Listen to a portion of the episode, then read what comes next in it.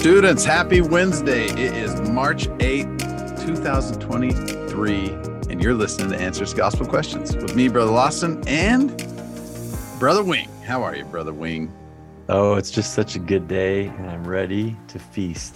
Oh, that's great. Well, you have come to the right place. I'm glad that you listen to my podcast, Brother Wing, uh, yeah. and, and that you sometimes contribute to it as well. I do my uh, best. Hey, have I ever told you about have I ever told you about how I used to live in this country called Guyana? Yeah. Have you ever been to Guyana before? No. Oh, never. We ought to go. We ought to do a podcast from the country of Guyana. Guyana is kind of an interesting place. There's lots of uh I think I really enjoyed living in Guyana because every morning when I woke up, I knew I was going to see something I probably would never see again in my the rest of my life. I mean, I saw some crazy things that were just a lot of fun. But so it's a it's a wonderful place. But one time I got really sick in Guyana. And I was in the hospital in Guyana, and it was not a great hospital. In fact, one morning I woke up. Uh, I was I spent about a week in there, and one morning, um, I had this pain in my leg, like something was just jabbing my leg. And I was in this big room with like 10 other guys in this room who had all types of different things that had happened to them. Um, I just had dengue fever. I had lost 35 pounds in a week. It was a great weight loss diet. But when I opened my eyes, there was this chicken that was on my bed. He was there was a rooster on my hospital bed, and his claw was in my leg. I couldn't believe it. I thought it was a dream, but it really was a rooster, and I not I knocked him off. But that has nothing to do with what I wanted to tell you about. I just remembered that there was that chicken. Um, that would be was, that would be traumatic given the scenario. there was a guy just over in the bed, uh, in the other bed next to me, next to mine, who was totally blind. It is like totally blind guy, and I was talking to him, and I'm like, "Hey, uh, what are you doing in the hospital? He says, well, I'm blind. I'm like, and at that time, I was like, well, what are they going to do? Like, are they going to make you see again? And so I just started talking to him over the course of the next couple days. I'm like, what's it like to be blind? And the only thing I remember is so in Guyana, there's a lot of places, there's indoor plumbing wasn't a thing everywhere. And he had an outhouse and he says, Yeah, I have a rope that goes from my house to the outhouse and I hold on to this rope to make it so I make it to the outhouse. All right, he says, and I always, I always uh, step on my dog when I'm walking to the outhouse because I'm blind and I don't see the dog laying right there. And I was like, oh my gosh, that's terrible. Anyway, a couple days, uh, just kind of getting to know this guy. All of a sudden, these doctors came in, and these doctors were from the states and they came in and i remember the one doctor looked at me and he's like what the heck are you doing here? You need to get out of this hospital. I'm like i know i got to get out. There like chickens and stuff in here. Anyway he didn't help me get out of there by the way but they wheeled this guy my neighbor they wheeled him off and when they brought him back he had two big bandages on his eyes and uh, later that day the doctors came back and they removed the bandages and that guy could see like he was blind, and now he, whatever they did, whether it was cataracts, I'm not sure what it was, but he could totally see, and that just it was a miracle. It changed his life, right?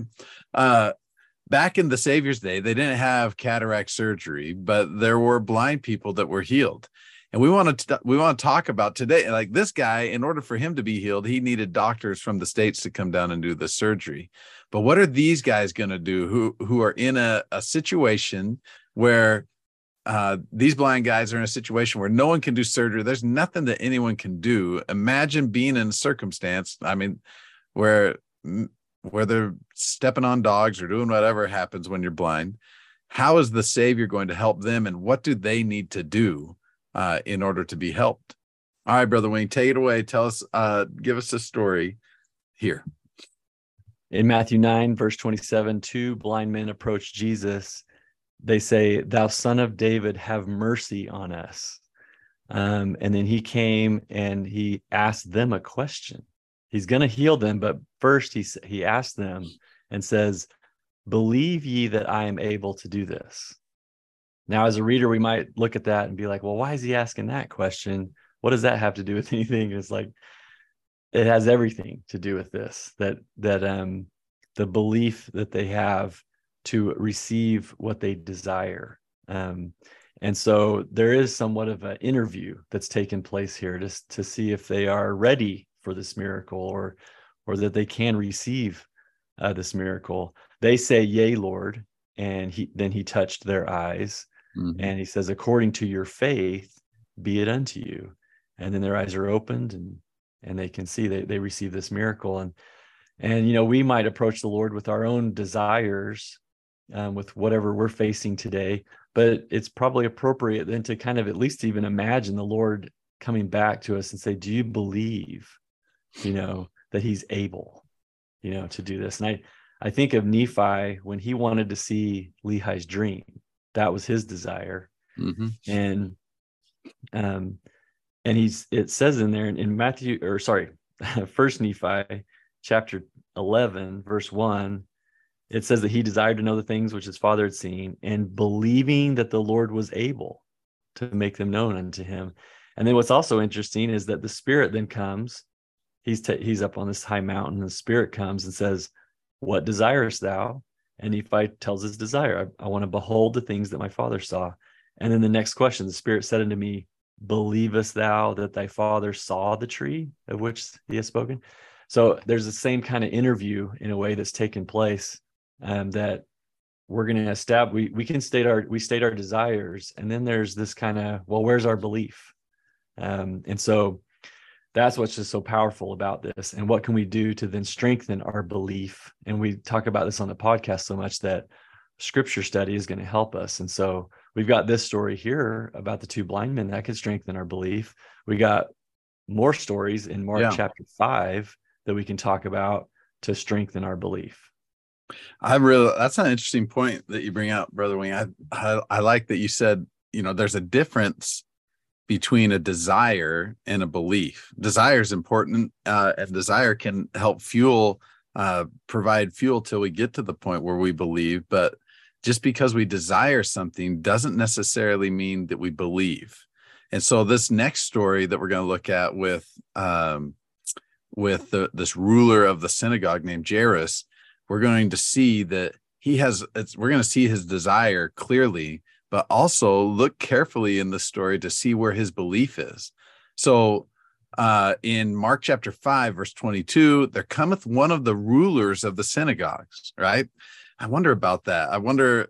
I wonder if there are some synagogues that were pro Jesus, or if this was a synagogue that wasn't necessarily pro Jesus, but Jairus happened to be pro Jesus, right? So this guy named Jairus by name, when he saw him, he fell at his feet and besought him greatly, saying, My little daughter lieth at the point of death. I pray thee, come and lay thy hands on her, that she may be healed, and she shall live.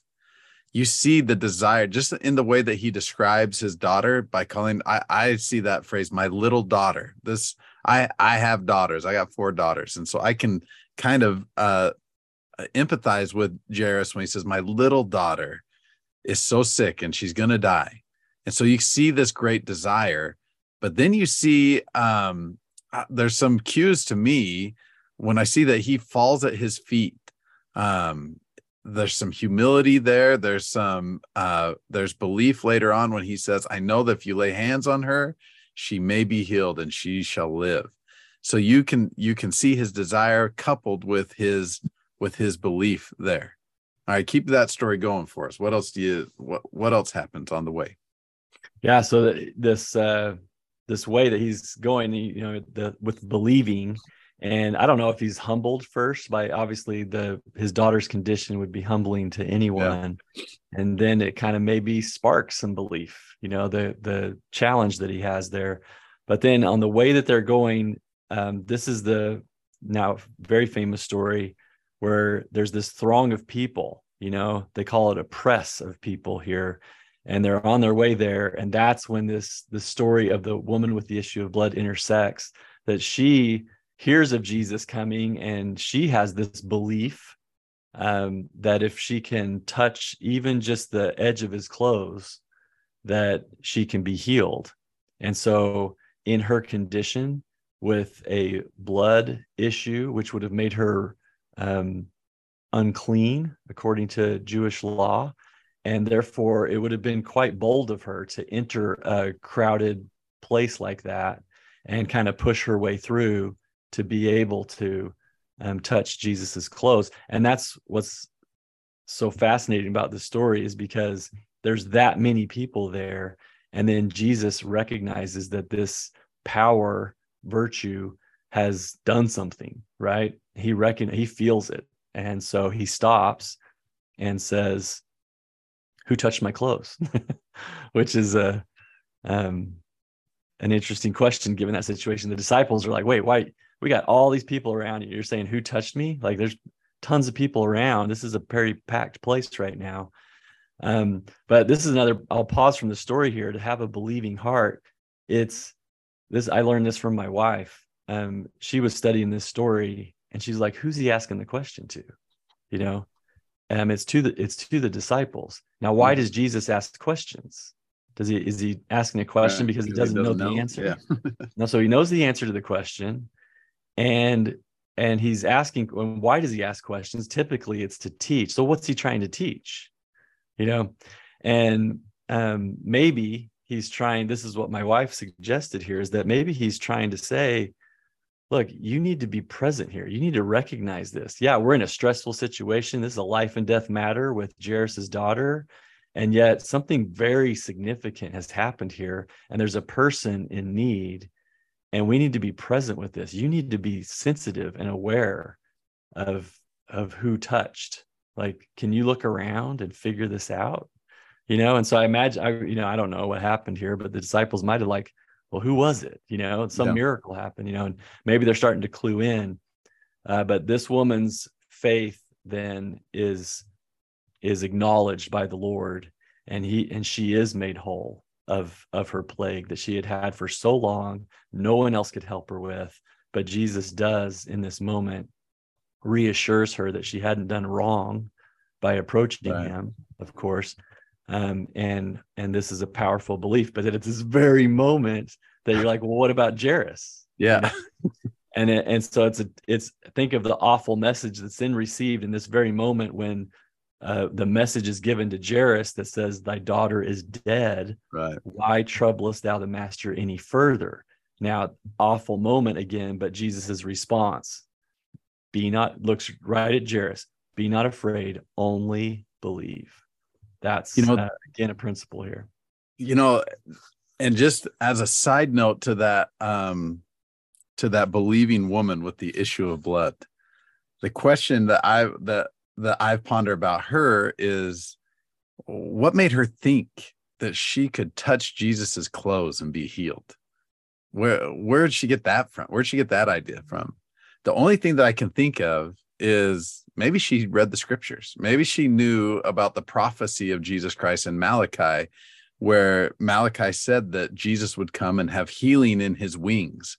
The skirts or the, the bottom of Jesus's uh, clothes were called wings. The the and and maybe she thought i wonder uh, uh, if this is the messiah that malachi had prophesied about i wonder if i just touch his wings the wings of his clothes if i'll be healed that must have just been a remarkable confirmation of her faith in scriptures and understanding of uh, and testimony of prophets to have that uh, that healing take place.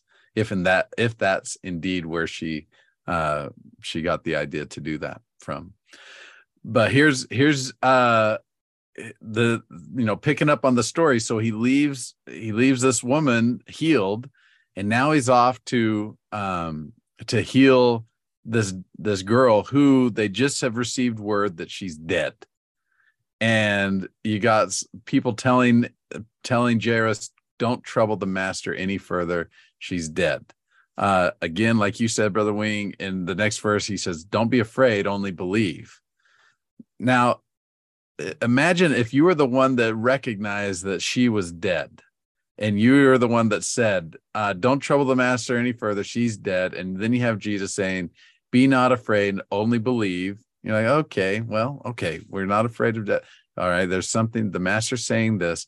But then a little bit later, Jesus says, after he says, Be not afraid, only believe, he then says this um, the damsel is not dead, but sleepeth. Now you're like, okay. I, I just told I, I told Jesus she's dead, and he says, "Don't be afraid." Okay, I can handle. It. But now he's saying she's not dead, but is asleep. When people heard that, and uh, they had such an there were two different reactions to hearing that Jesus say, "The damsel is not dead, but sleepeth." There were some that laughed him to scorn, is what the scriptures say. In other words, they ridiculed him. Can you imagine the things that they may have been saying? Like, why would you do this to Jer- to Jairus? Why would you convince him that there was hope here? Or what do you what do you mean she's not dead? It's clear that the signs are obvious. She is dead. And so there were others that didn't have that reaction. They they believed what Jesus had said that this girl is asleep. And so it's interesting those who believed were allowed to stay. Those who who laughed him to scorn or ridiculed him, he put them out or he made them leave the room. And then he uh he raised this girl from the dead. So so what can we learn about uh, what's required to see miracles or to have miracles happen in our lives from this story? Well, one, we've t- been talking about having desire and then belief, but also that belief has to be cu- coupled with faith. We don't want to scorn, ridicule, uh, ridicule sacred things, and especially ridicule uh, the Savior and His power, saying this can't happen. None of this can happen. Uh, this can't happen in my life. It can't happen in the life of my family it just can't happen. That type of ridicule uh, drives us out of where miracles take place. Yeah, that's the that's the the real power here is that sometimes we might get catch ourselves not laughing Jesus to scorn, but rejecting a prompting of the Holy Ghost because it sounds really unbelievable. Yeah. You know?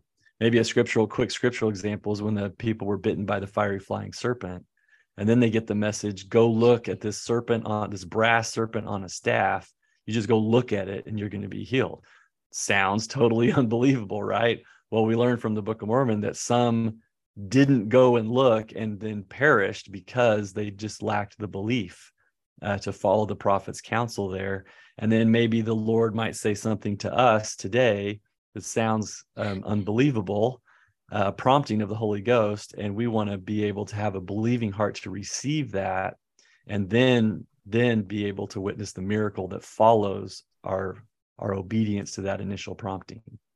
Here's a great example from General Conference for you, Brother Wing. Larry Lawrence, back in 2015, he said this. There was a humble young man who couldn't seem to find the right young woman when the went to the Lord for help. This was the question that he uh, that he asked. It's a great question. He said, "What is keeping me from being the right man?" Oh, can you imagine the the courage that that must have taken to ask Heavenly Father to, "Hey, will you tell me what is keeping me from being the right man?" The answer came into his mind and heart. You ready for this profound answer? Clean up your language. At that moment, he realized that several crude expressions had become part of his vocabulary and he committed to change. Here's another example. Uh, this was a girl that was a, a YSA that was behind in her classes.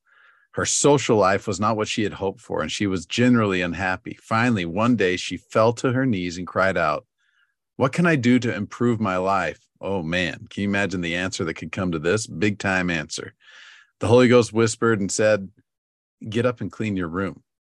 This prompting came as a complete surprise. Can you imagine ridiculing? Maybe I'm not quoting here from the talk, but can you imagine ridiculing that prompting? Like, no, it's got to be something. If I'm going to improve my life, it's got to be something huge. This prompting came as a complete surprise, but it was just the start she needed. After taking time to organize and put her things in order, she felt the spirit fill her room and lift her heart.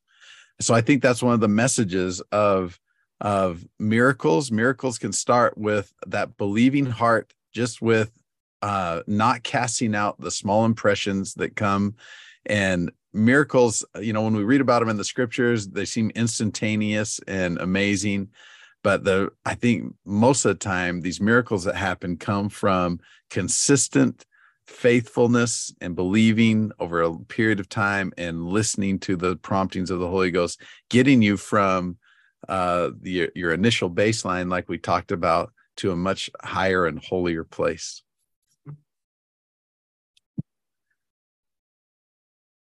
Are you speechless brother wayne? Wing? had to unmute myself there. um, I do uh, want to add here that this is the this is the chance that we have to uh, act on these promptings, and sometimes they might be kind of like unbelievable that we can get a prompting. Like someone's like, "Well, great, I'll take a prompting, I'll do it," but they don't even believe that, um, or they m- may not be able to feel like they're recognizing them. But um, all of these stories combined, all that we've talked about, the two blind men, Jairus, this woman with the issue of blood, the people that were at the house with the daughter, like these are all opportunities for us to kind of strengthen our belief. And, you know, like you said, with the where would the woman with the issue of blood get this idea?